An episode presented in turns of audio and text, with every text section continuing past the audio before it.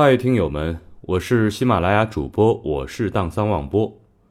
下边给大家演播的是一篇季羡林先生于一九九九年写的一篇散文，题目是《我对未来教育的几点希望》。教育为立国之本，这是中国两千多年来的历代王朝都执行的根本大法。在封建社会。帝王的所作所为，无一不是为了巩固统治；教育亦然。然而，动机与效果往往不能统一。不管他们的动机如何，效果却是为我们国家培养了一批批人才，使我们优秀文化传承几千年而未中断。今天，时移世迁，已经换了人间，教育为立国之本的思想深入人心。我们政府提出了科教兴国的方针，受到了全国人民的热烈拥护，把教育的重要性提到了兴国的高度，可以说前承几千年传统，后开万世太平。特别是在今天知识经济正在勃然兴起的大时代中，教育更有其独特的意义。知识经济以智力开发，知识创新为第一要素。不大力振兴教育，焉能达到这个宏伟的目标呢？但是我要讲一句实话：我们的振兴教育谈论多于行动。别的例子先不举，只举一个教育经费在国民总收入中所占的百分比之低，就很清楚了。我们教育所占的百分比不但低于发达国家，在发展中国家也是比较低的，这让很多人难以理解。我们国家正在努力建设，用钱的地方很多，这一点谁都理解，没有人想苛求。但是，既然把教育的重要性提到那样的高度，教育经费却又不提高，报纸上再三辩解，实难令人信服。现在，据我了解所及，全国各类的学校经费来源十分庞杂，贫富不均的程度颇为严重。大学的党委书记和校长。主要任务是找钱，连系主任的主要任务也是创收。如果创收不利，奖金发不出去，全系教员就很难团结好。学校的根本任务是教学和科研，是出人才、出成果。现在却舍本逐末，这样办教育，欲求兴国，盖亦难矣。因此，我对未来教育的第一个希望。就是切切实实地增加教育经费。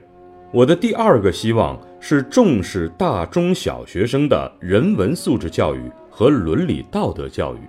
现在全世界正处在一个巨大的转变中，每个人都会受到影响，特别是青年人，他们敏感易变，受的影响更大。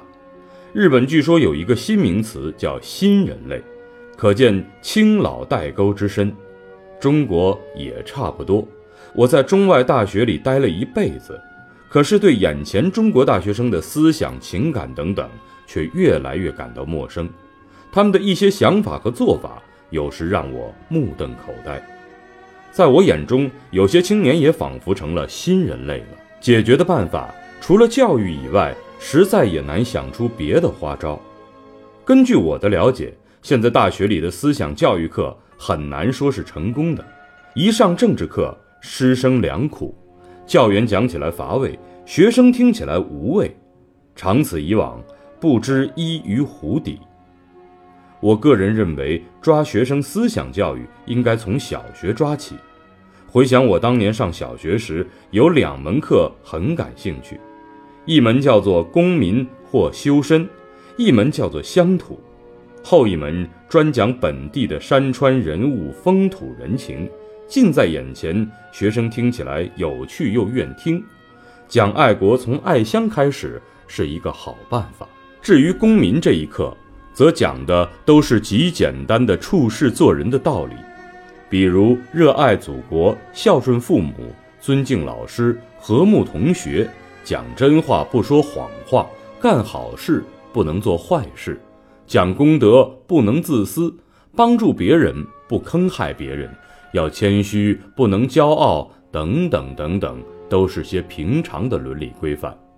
听说现在的小学生也先讲唯心与唯物，存在与意识，物质与精神。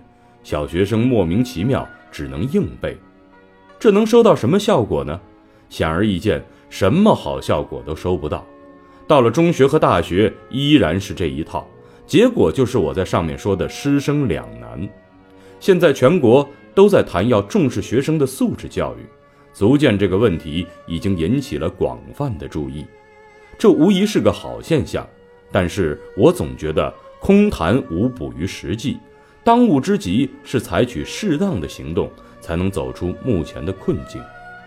我对未来教育的希望当然不止这两点，但限于目前的时间，我只能先提出这两点来，供有关人士，特别是政府主管教育的部门参考。